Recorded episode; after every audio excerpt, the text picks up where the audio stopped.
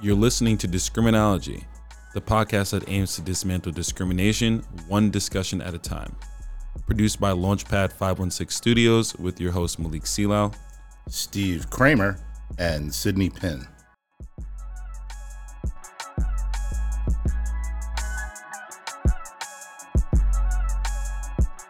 Welcome back, everyone, to this episode of Discriminology. Does activism have a place in sports? The conversation concerning whether activism has a place in sports is a frequent topic in the media. Conservative TV personalities like Laura Ingraham have made derisive statements like shut up and dribble about modern day athletes, claiming that they lack the credentials to speak out on socio political topics. Activism in sports, however, is not a new occurrence, which tends to be left out of the discourse. In today's episode, we will cite major historical examples of social justice demonstrations in the sports world. Helping us do so is returning guest Olivia Gordon. Welcoming back Olivia, she earned her JD at the University of Baltimore School of Law with a concentration in business and sports. She also has a BA in sociology from Loyola University, Maryland. Olivia previously appeared on our 12th episode, Exploitation of College Athletes. Welcome back, Olivia. Thank you. Thank you for that wonderful intro. I'm so glad to be back. Thanks, Discriminology Podcast, for having me again. Did we miss anything since we last met? Any any new? I, I knew you were working with the NFL for a little bit. I was. So that was. Oh boy, that was um it was an experience. No, it was a wonderful experience. But doing that while studying for the bar, um, I don't recommend because I was running around um, like a chicken without a head for the better part of the summer. Um, but it was a really great experience just finally getting into um, an intro into really what I've wanted to do. I was working in player personnel and dealing with a lot of the contracts, a lot of waivers. Every transaction that happens comes through the New York office. Uh, getting to see what that was like in real time. Uh, they kept me on through roster cut down, which was super exciting because that's a very, very exciting but stressful week for the team. And now that I've gone through that process, I'm I'm still wondering who on these teams is blabbing to the media because there were things that they would report that didn't even come through our office yet. And I'm sitting there going, who like who is telling these people this information? Um, I I didn't even know about Cam Newton getting cut, you know, at first, and I thought we would have been first to know. But lo and behold, I felt like we were the last people to know that he was being that he was being released. Um, so it's wild. It's a wild and crazy thing working in sports. Yeah, I, I would think you'd be nose to the ground too, but in terms of just knowing what's going on. But I, I, I guess Bleacher Report gets everything first. Bleacher Report, Ian Rapoport, Schefter. I mean, oh, goodness, the insiders are truly insiders. You know, before I used to think, like, okay, they they just really know the information, and then maybe everybody else knows. Maybe an hour later, no, they have the jump on everything. They truly do.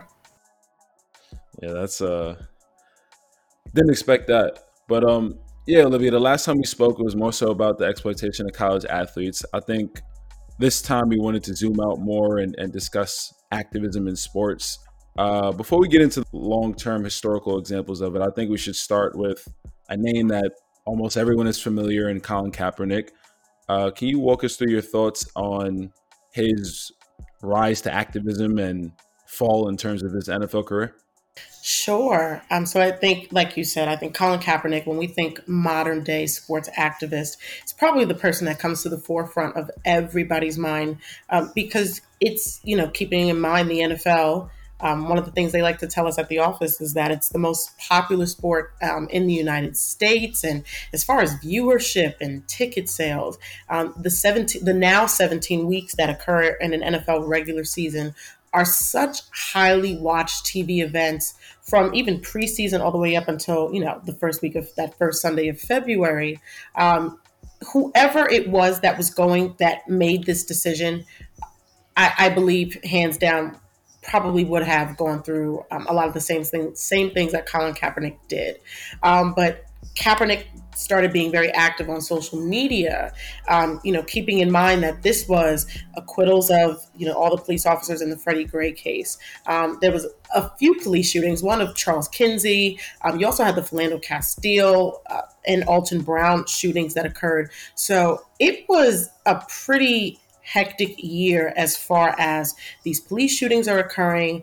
People are angry. People are speaking up all around. Um, Colin Kaepernick really threw his hat into the ring as far as an athlete who said, "I'm I'm not just going to talk about it on social media, but I'm going to use my platform to do something." So he started just the first couple of preseason games that season. He actually just he sat um, then he, and it was, you know, people started to kind of notice there were a few photographers who were taking pictures. I would say the first maybe one or two preseason games, it didn't really go notice because, you know, preseason, very hectic, a lot's going on. By the last preseason game, it starts getting significant media attention.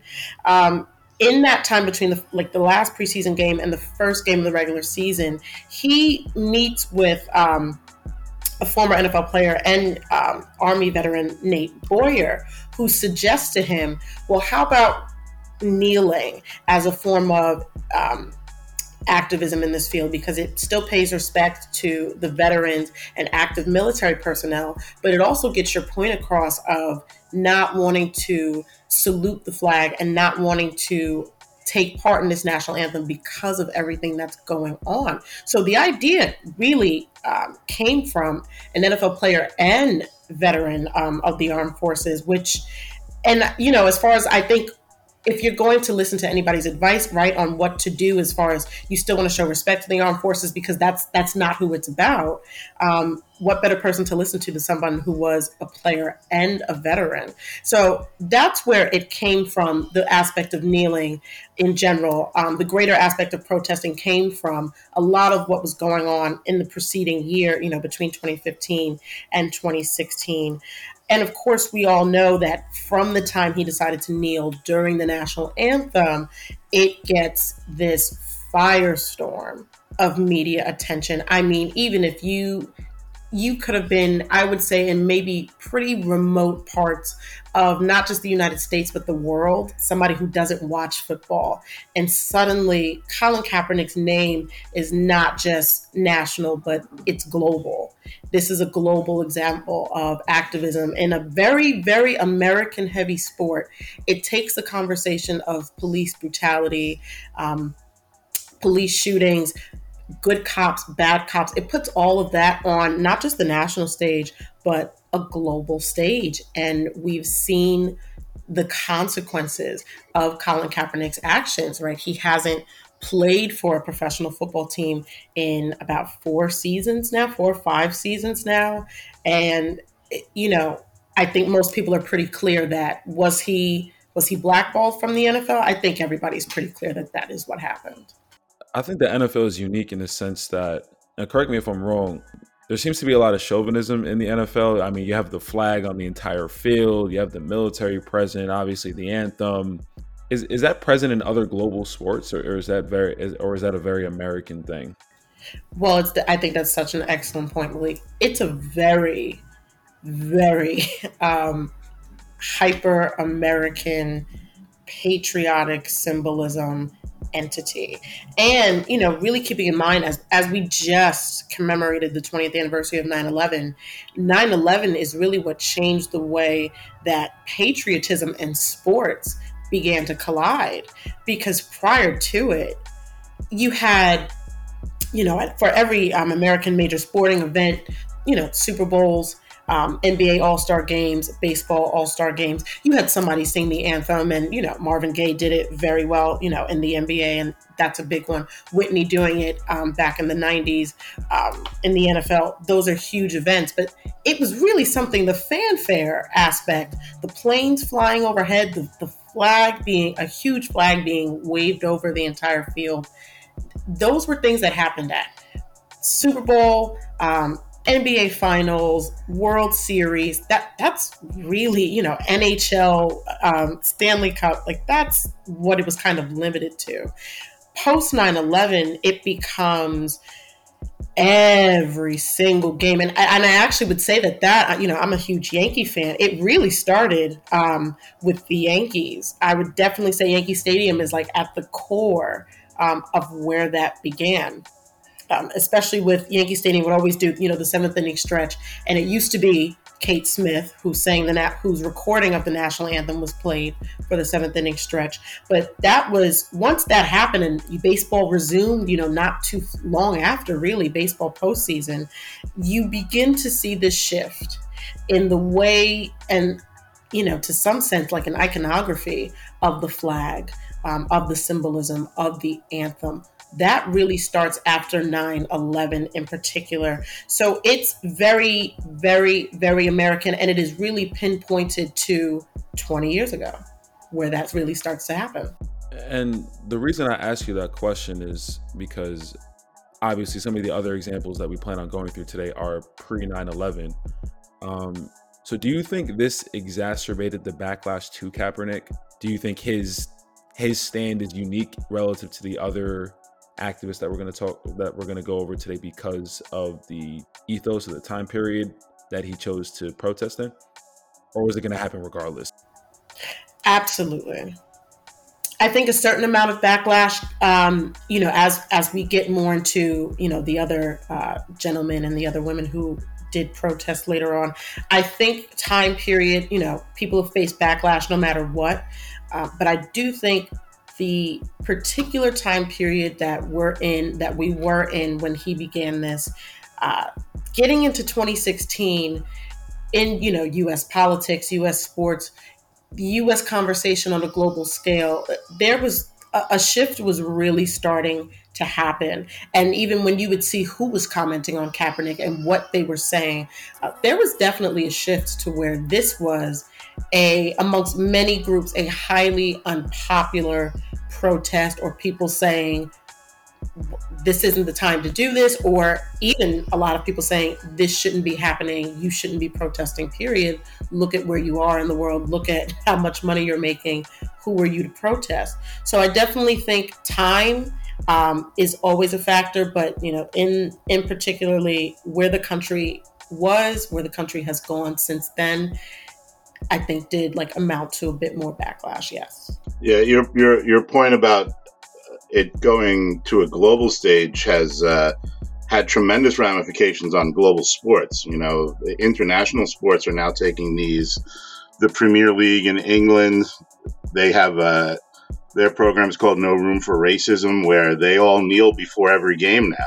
Well, one or two guys are, are held out, but they're not they're not um, they're not blackballed or they're not uh, you know they're not scorned, but everybody does it, and every game is doing it in, in England before uh, before the kickoff. So that that Kaepernick kneel has certainly certainly grown and expanded globally. I, I, think that's a very important point. I think that's such a wonderful point with every single person we talk about today and those who we who are, you know, left out of today's conversation.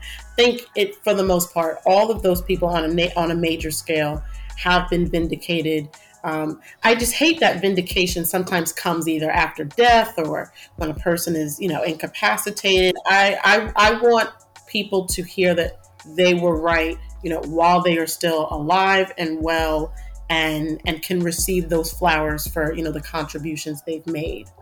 When we start talking about the, these other ones, these these more historical or more famous ones from, from history, that the time period for the power structure never really matters. You know, it's never the right time to protest. I think. I don't think the, I don't think any of the conservative people or any of the the power structure people have ever looked at a black protest and be like, "Oh yeah, great timing, guys. You know, that's that's great. Like, I'm glad you guys stood up then. You know, um, it's it's never the right time. It's never the right platform. There's always a better way. You know, these people always have a real good way of telling you the way you're protesting is not the right way or the right time. Just wait. You know, famously, just wait longer. So all, all of these protests obviously happened during these real heightened moments in in our history, real heightened racial moments in our history where racial tensions were really brewing. And then, you know, everybody's afraid, like, oh no, no, don't don't do it now. Wait, wait a little while. But I think I think as we get through this conversation, we're going to find that that every one of the people who's protested has been vindicated in the end. Where they were vilified when they did it, they've been vindicated now. So uh, I, I, think that's a pretty common reaction. So I think that would be a, a great time to talk about uh, to bring up Tommie Smith and John Carlos, right? Because these are our two of our most famous protesters who who were absolutely vilified at the time. So I don't know, Malik. You think it's a good time? Either those two, or I, I wanted to also ask Olivia how Jim Brown compared to Colin Kaepernick because I know he was very active uh, while he was playing, but I, I, feel like a lot of, especially in my age group, don't know Jim Brown as the activist. More so, we know him as the all-time great running back. But either either direction is fine. I could well let me I will quickly say, you know, as far as the Jim Brown piece, I, you know, even to a certain point, I don't so my my my younger brother is 17 will be 18. I'm not even sure how much he knows of Jim Brown as the amazing all-time running back, um, let alone activist. you know, we're starting to get to that point. Um, but I think you know because of what Jim Brown experienced, I think it's so monumental and and you know i think for a myriad of reasons that it's it, more people tend to talk about Muhammad Ali and and Kaepernick than they do with Jim Brown and Kaepernick, um, and I think in large part maybe because the the global impact of the protest. I don't know if Jim Brown's effect was as I would say it's probably not as global. I think it was definitely on a national scale. You know, Jim Brown becomes a a wildly somebody who's already wildly right popular amongst the black community. I think becomes even more wildly popular um, throughout the 70s uh, as his image really becomes this activist figure who is saying that all these records all these i mean across the board so many records are being broken. Uh, people really couldn't touch you know you, you couldn't really touch them. People and again you know in another direction that has its own comments people would make on why he was so fast and and things like that. You know, that's for another day. Um, but as he becomes more vocal and saying, "I'm playing in this league, but people don't understand what I'm going through in my locker room. People don't understand what I'm going through as soon as I'm getting on the team bus. Times when I can't fly with the team because of what years Jim Brown really, you know, came into the league. You know, college, even when he came out of college, it, college football is was still so so, so, so, so, so, so highly racist to the point of people and teams not really playing each other and intersecting conferences because teams would just outright refuse to play certain teams that had black players on it. Um, there were so few when Jim Brown came out. I mean, so few. It was truly, truly a handful. I think people forget when you look at college football now. You look at a team like Alabama, you look at Clemson, you look at the Ohio State, you look at these premier programs, their rosters are, are at this point about 75% black. That just wasn't a thing. And it took Jim Brown being, you know, so great on the field. Um, but also, I think paying certain prices in his personal life, yes, for being as vocal as he was. But I don't think it's as known because I don't believe it had the same global effect. Um, as we segue into the Olympics conversation with um, Carlos and Smith and Norman as well, um, which is a piece that also really, really gets left out. You know, right. this is the the Olympics. It's the world stage. I think you know, seeing especially. I think this is such a this is so timely for this conversation um, considering that we just had an Olympics. You see how truly global it is, right? You know, when Simone Biles says, I, I need time, I'm taking time, you see how it gets this global reaction. So the Olympics is truly, truly, truly as global and as big an event as it gets. It's 1968. This is when Dr. King is assassinated in the same year, just a few months prior. Times are really tense on a racial, social, political, economic, right, social justice scale. I, I would say we probably hadn't been like things probably hadn't been that tense until probably right before Kaepernick began his protest, and then also within the last year of you know the death of George Floyd and what we just saw. We the country, you know, we just hadn't seen the country at, at that point of tension. Um, but they decide, you know, they only had one pair of gloves, and it was Norman who suggests, well, why don't you guys just wear one person, one glove on one hand and one glove on the other and do the salute? And it was an ingenious move, and this we get this poster image that becomes immortalized um, in sports, outside of sports, and again on a global scale of people saying we're standing for human rights. Uh, now it's interesting because in I believe in later years, you know, Tommie Smith had said that it wasn't necessarily a black power salute, but that it was a human rights salute. Um, they were standing against human rights injustices, you know, of course, in the United States, but all over. Um, and it was something that, of course, at the time was not well received at all. Um, Smith and Carlos are are ostracized. I mean, as ostracized as it gets. Peter Norman, who was standing in solidarity, um, was also, you know, protesting in his own way against Australia at the time, who had some, which has kind of gone under the radar, but Australia also had some pretty serious um, white nationalist laws and things in effect at the time as well that Peter Norman was against. Um, so while in later years, I would say Carlos and Smith have been vindicated, Peter Norman died before he ever got any sort of vindication. You know, he lived the rest of his life in basically in, in obscurity being ostracized. He qualifies for the Olympics in 72. They won't even let him run. They're like, no, you're you have stood in solidarity with these people. You have protested. You you're saying that you believe Australia is racist in what it's doing, and okay, you don't like it. You'll never run professionally again. Um, and I think that goes to show the price that people pay for just being in solidarity you know, with people standing up and saying that something is wrong and we need to stand for social justice or we need to stand for human rights, we need to stand for black rights, fill in the blank. Um, they paid a heavy price, but I would say most above that, Norman never lived to see any sort of the public apologies that came after his death, which is you know, it's so disheartening because after he passes, of course, and you know, it's 2000 and everybody then wants to go, oh, you know, you were right and we never should have done this. I said, well, he's in the ground and he'll never know that this, that all this has happened afterward and, and this true impact um, of what he did just being in solidarity. Um, but the global impact of the salute, um, I think is, you know, what places it in conversation as, as one of the most talked about activist events i think in in our history.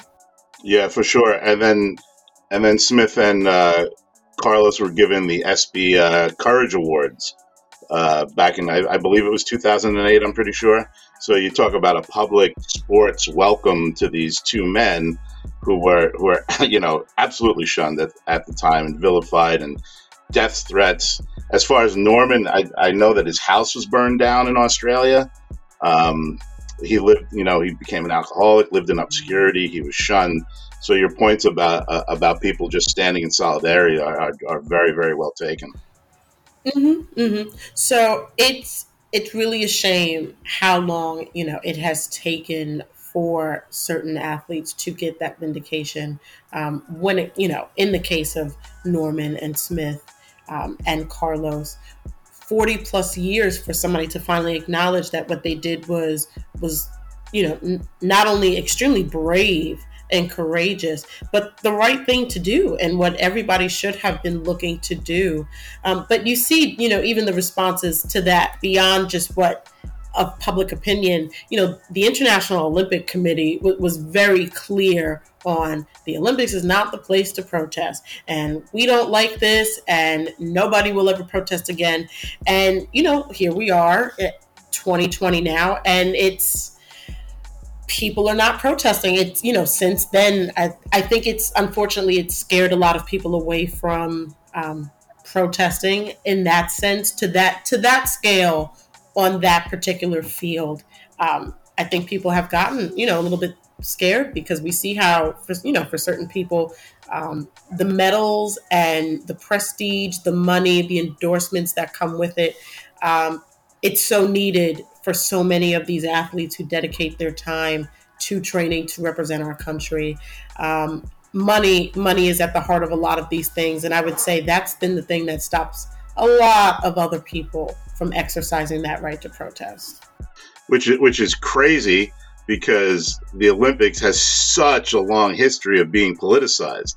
You know, you go back to the Munich games and Hitler and and then you go, you know, to the to the boycotts in 1980 and then the the communist countries not being allowed to participate. It was like so countries are able to use the Olympics as this political stage to make a point, but individuals are not allowed to talk about human rights at the Olympics, right?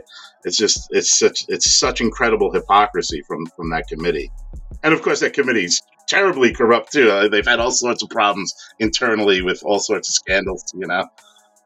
I would push that a step further, and even beyond the Olympics, it seems that there's only tremendous backlash to bringing political or social topics into sports when they are when the positions are antithetical to whatever the dominant culture is. If it represents a minority interest, I, I guess this is my opinion. It seems that's where most of the backlash occurs. No, absolutely. I think that's that's such a fair statement. And even, you know, we didn't put, you know, soccer specifically on our list for today, but I think, you know, soccer could have its own football apologies, could have its own episode in itself because of the ways that on that global scale the protesting that has been occurring. And to see what they're doing now when whole teams will just say we're not playing um, it's it's a marvel to me. And i you know it's made me more of a fan of the sport to see wow people are over here they're walking away. They're saying we're not playing whether that means that some money is going to be forfeited or not banana peels get thrown on the field. They're walking off. It's a it's a clear and unequivocal statement that they're not standing for it anymore no matter what pushback they get. So it's it's interesting to see how it's played out uh, globally and how it plays out in the united states. Uh, it's absolutely absolutely great point and and it and it certainly depends on the sport right? You know we know some sports you know, baseball and football, maybe not, but the NBA, the players have a have a tremendous connection with with the front office, and the front office has been very good with the NBA, but especially the WNBA, right? So the the Atlanta Dream, right? They were they were owned by Kelly Loeffler. They yeah. they basically got rid of her. They're like, eh, you're not going to own us anymore. They got rid of their own owner. You know, like you talk about you talk about empowering players and players being empowered to to have a voice on on their teams and in their sports. So there are definitely there are definitely major sports. The women's soccer team, the, the women's national soccer team now, you know, as far as gender rights go, they've just been offered. I, I believe I'm right on this. They've just been offered equal contracts to the national men's team. I'm pretty sure they got that far. So, you know, controlling their own narrative, I think, has, it depends on the sport. But I think we're in a much, much better place now than we were in 2016. Yeah, for for sure. Um, a, a, couple more things I wanted to bring up about uh, Carlos and Smith before we we moved on to some other topics. Uh, Olivia, is it true that part of their protest was walking barefoot to represent Black poverty, and they wore beads to protest lynching? Am I right about that? You're absolutely correct, and that, and I think that was part of Tommie Smith, you know, later in, in the book, yeah, Silent Protest, when he talks about, you know, he goes into much more detail on the enormity of the protest itself. This was, it's, and I know it gets very limited to the Black Power Salute, Black rights. Th- this was about poverty. This was about um, black children and impoverished children who couldn't get into certain colleges. This was about the extreme impoverishment that a lot of people, you know, particularly the further down south and more rural you get, that people are experiencing. This was about victims of lynchings that were still occurring and going on. You know, I know the lynching crisis is, is defined in about a 40 year period of 1880 to 1920, but lynchings were still occurring. And again, especially you live down south, you live in more rural areas. Um, a lot of fear, a lot of fear mongering was going on in the communities that they came from. but this was about human rights, human injustices. Um, so, too, and I think, you know, Smith wanted to make it very clear that you limit it when you say it's just, well, it's just a Black Power salute. That limits the enormity of everything else that they were standing against, you know, eh, unequal pay, impoverishment, unequal opportunity when it comes to getting into the job market and colleges, all of those things. So, absolutely. We'll be right back.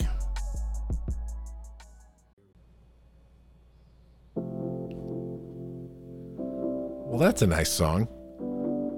Hey, hey, everybody. It's me, the launch dad himself, George Andriopoulos, the host of the Launchcast, the co host of Over My Dad podcast, but more importantly, I'm here today on behalf of Launchpad 516 Studios, the podcast production company that makes those two shows, the one you're listening to now, and so many others possible. Now, what is Launchpad 516 Studios? Well, it's the brainchild of Launchpad 516. It's a podcast production company, and we help you from conceptualization to production to recording to post production to monetization. The key word here let's turn that hobby, that idea into a revenue stream. But more importantly, let's get that important idea out there and get your voice heard because that's what matters right now. Hit us up, launchpad516studios.com to find out more information or send us an email podcast at lp516.com DM me at Launchpad CEO on all the platforms. Let's chat. Let's get your voice heard. We're pretty good at this, guys. Don't let this offer slip by you. Later, guys.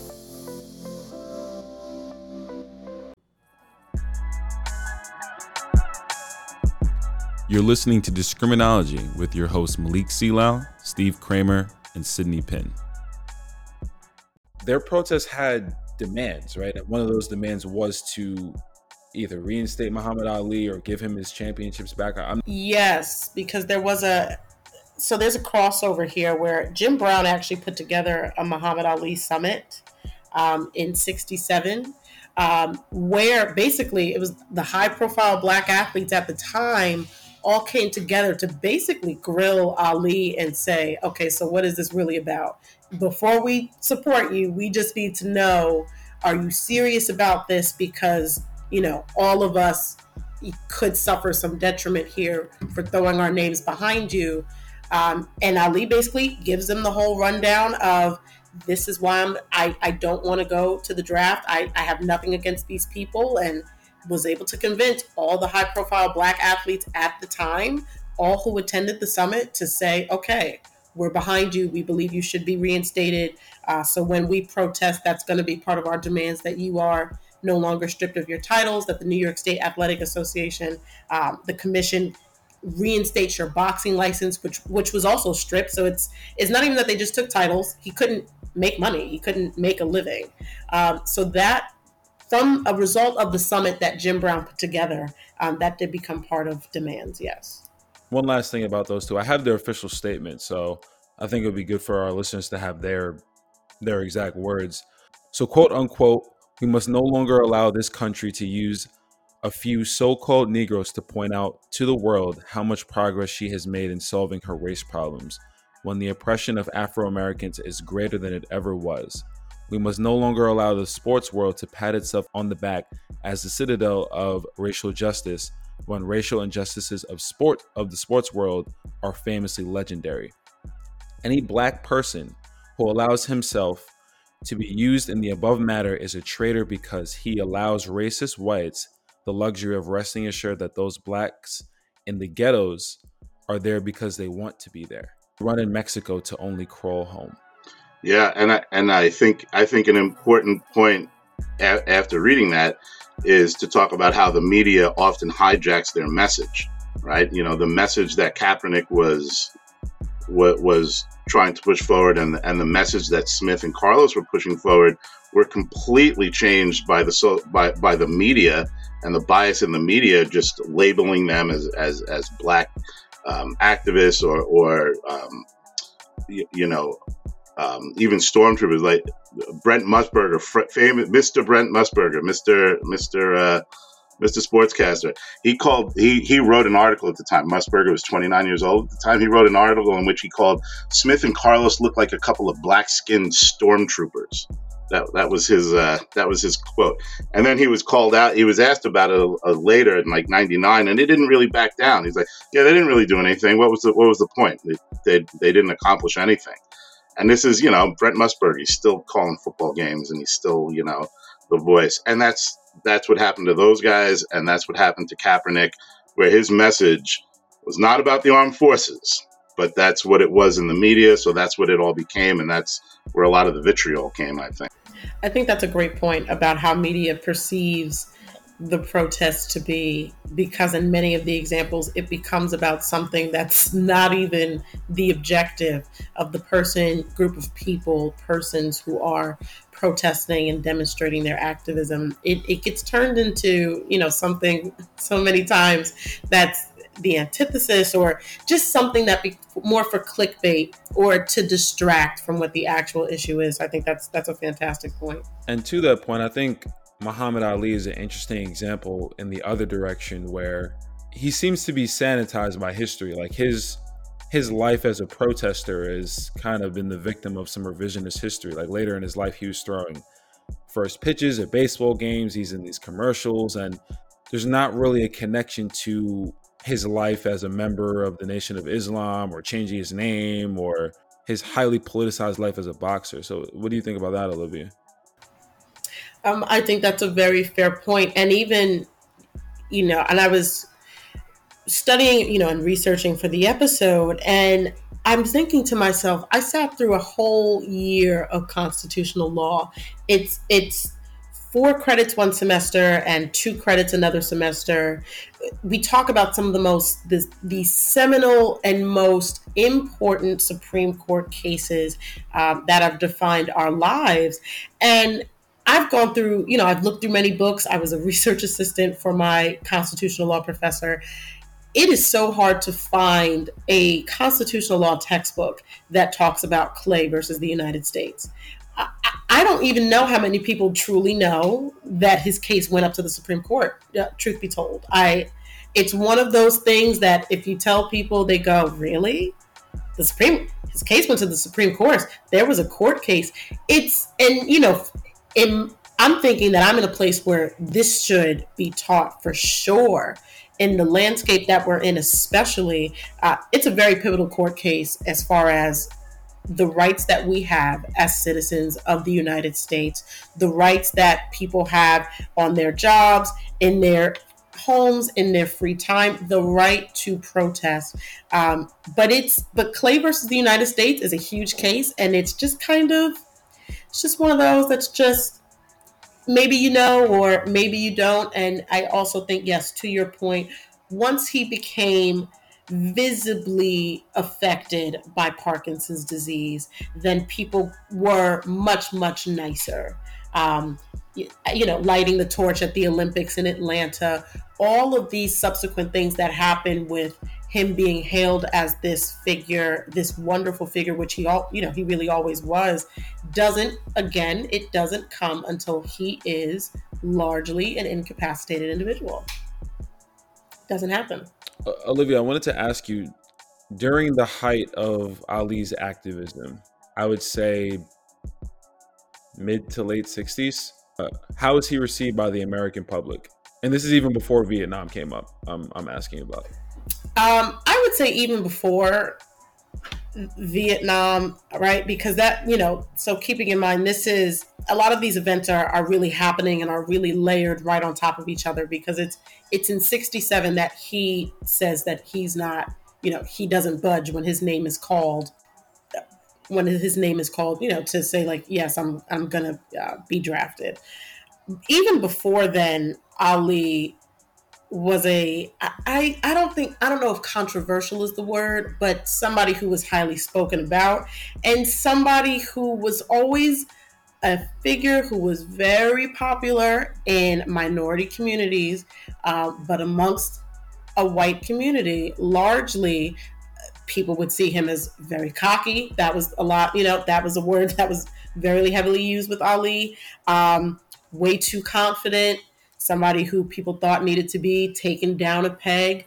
I think people, there were, you know, in a lot of these instances, I think there were people waiting, waiting for something to happen um, that would either force Ali out of the sport or you know force his name to really be talked down on in a different manner.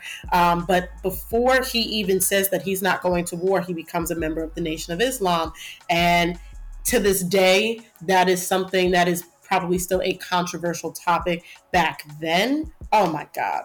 Someone who was walking around saying that there, you know, was a really good friend for a number of years with Muhammad Ali until they, you know, had fallen out. That was a huge deal and made him a very hated figure amongst a lot, um, a lot of white America, and and don't get me wrong, to a point, even certain parts of Black America. When you said I'm with the Nation of Islam, that that was those were alarm bells. I, I would say for the for the New York State Athletic Commission. I, I think that was that was their worst nightmare to a degree. Do you think it was more so him being a part of the Nation of Islam or him being friends with Malcolm X? Um, I think it's both because the, you know, Malcolm X is somebody who, of course, as we know, stood out from the Nation of Islam before he defects from the Nation of Islam. Um, but uh, the nation, you know, is it's a group, right? Where it's not supposed to be about the individual. It's about the whole nation. It's about you know all of the group who is moving towards this purpose. Um, so i would say it was equal parts because malcolm x had become such a figure in in stepping out. But i also would say anytime you say i am part of the noi i think that that triggered a lot for people. So equal parts. Right. Okay and and for our listeners, we can give more context about the Nation of Islam on a, on another episode. What is your take on Ali's fight with Floyd Patterson? That was a very politicized event, was it not? For I think a myriad of reasons, heavyweight heavyweight boxing in particular um, has largely been what used to be largely politicized.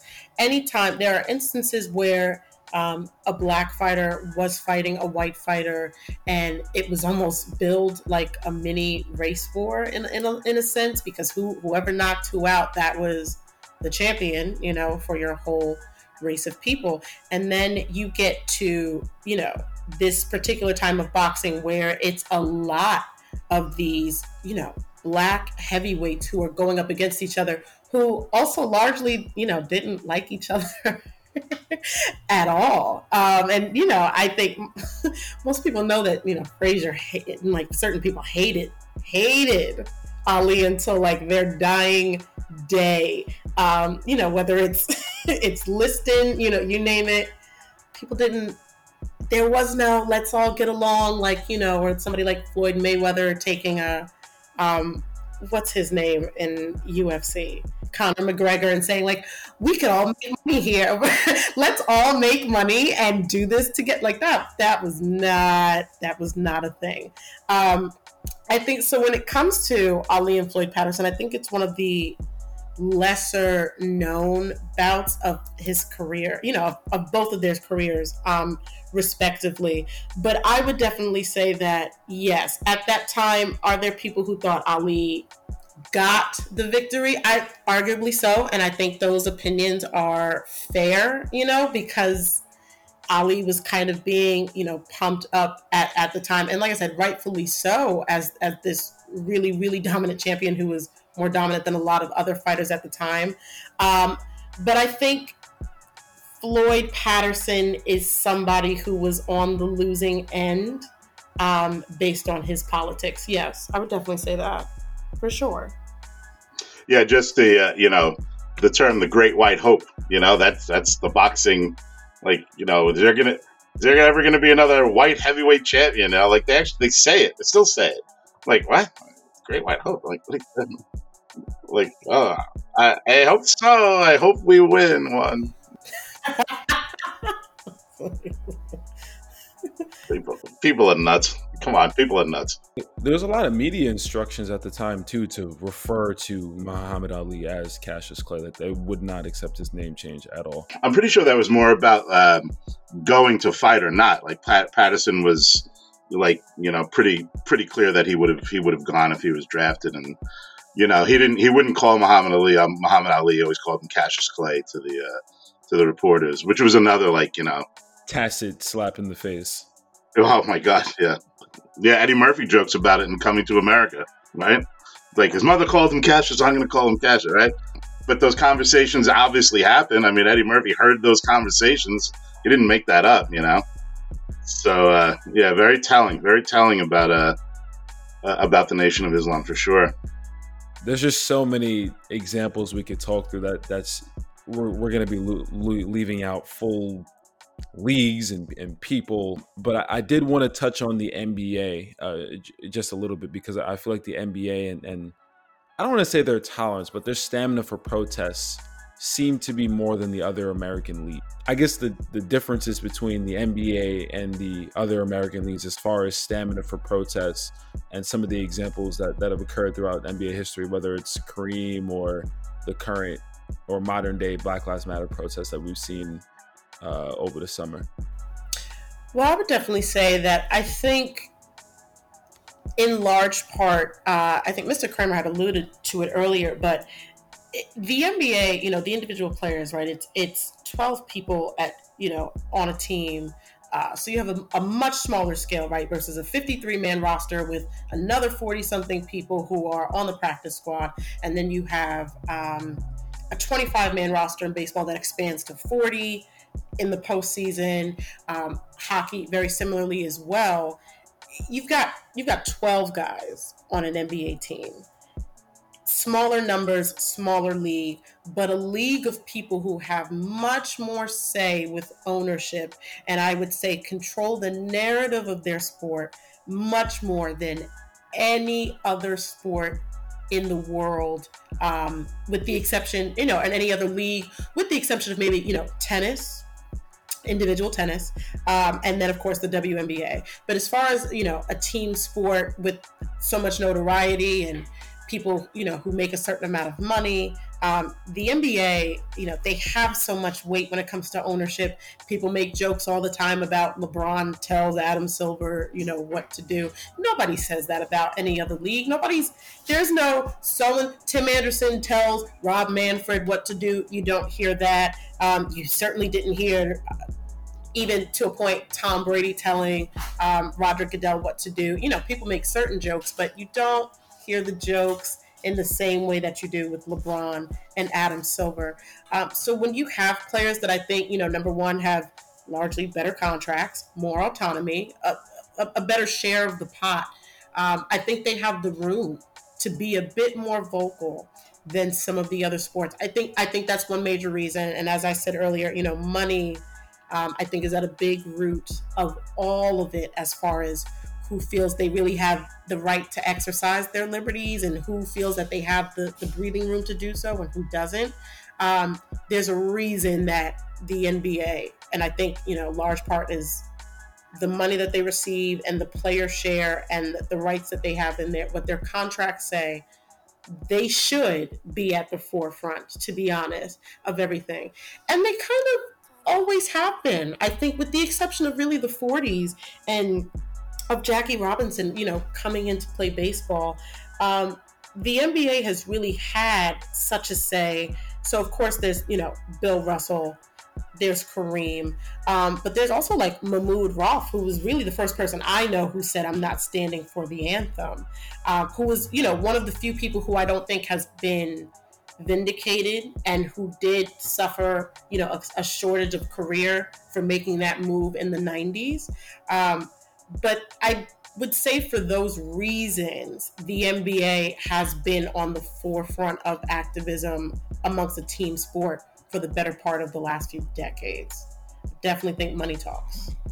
And do you think that activism, the activism in the NBA, has the global implications that, let's say, a, a Kaepernick has had?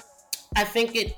I think it could if they did more.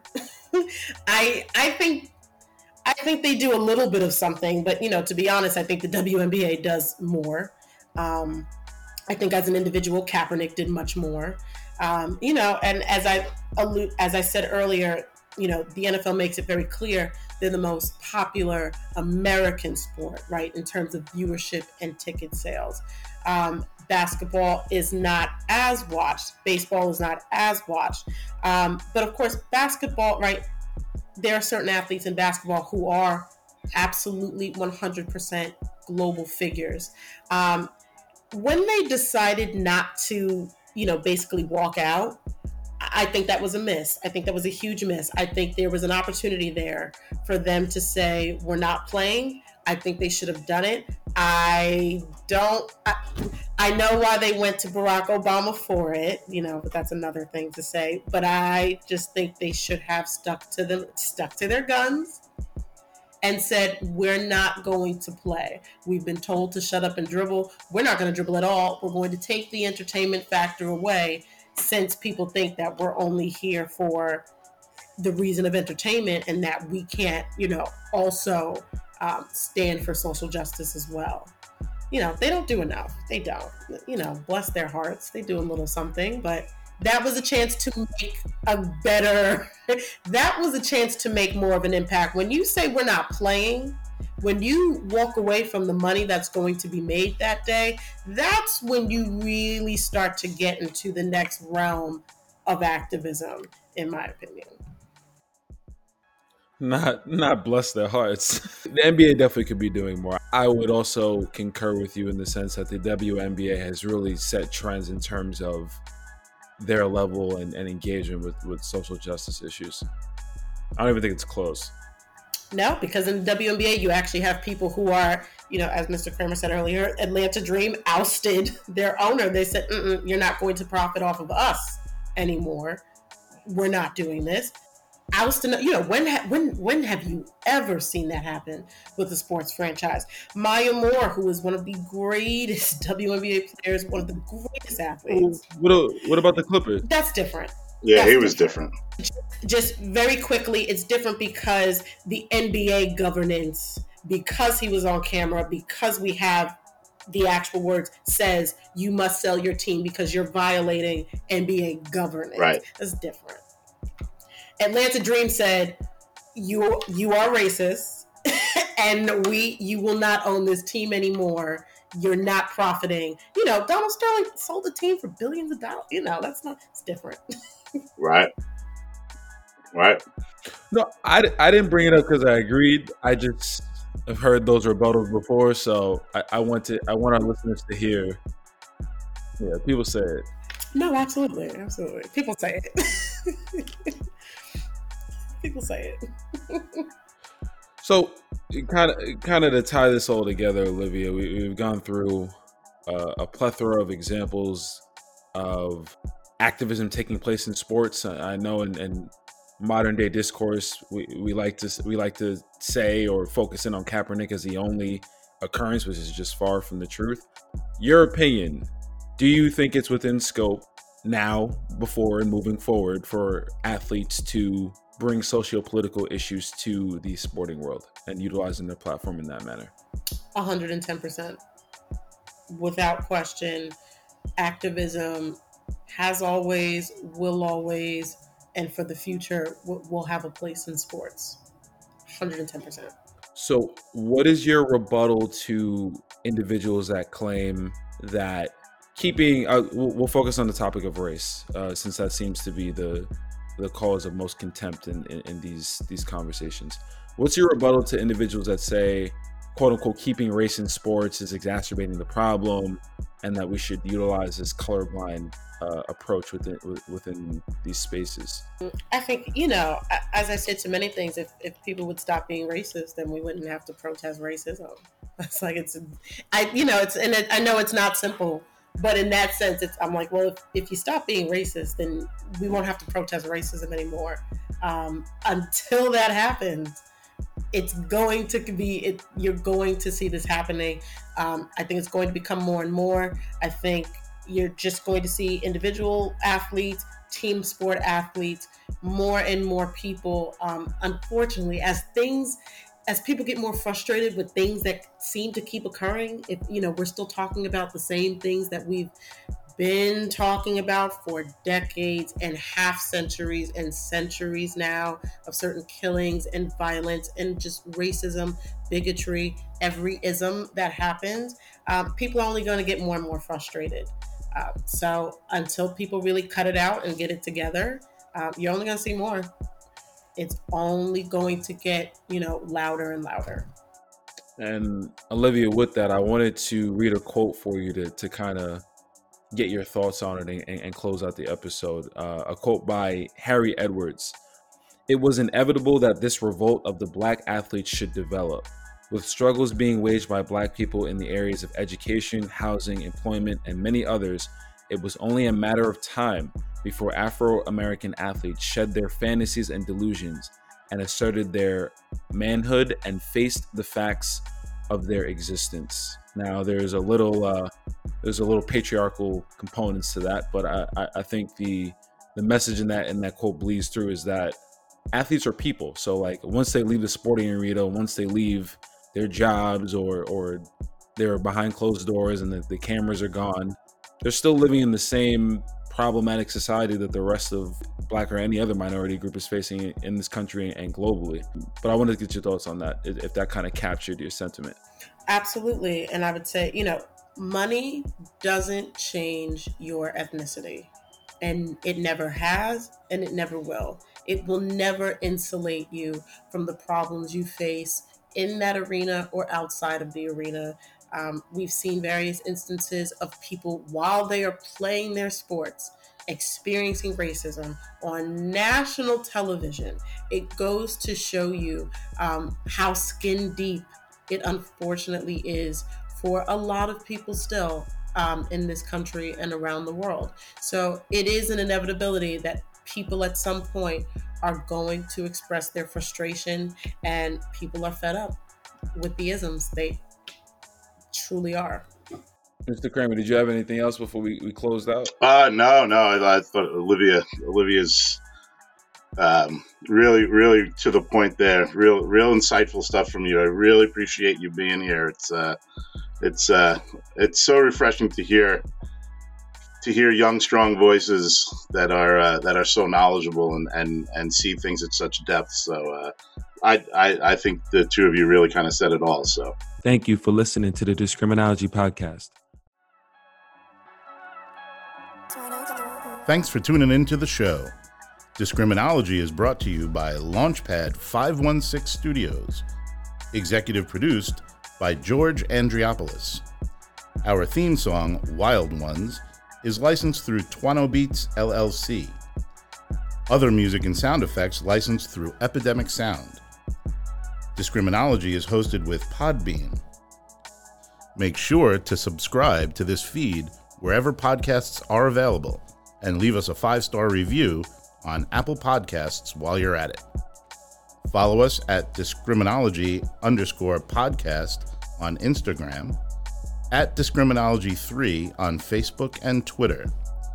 Make sure to follow all the great podcasts produced by Launchpad 516 Studios.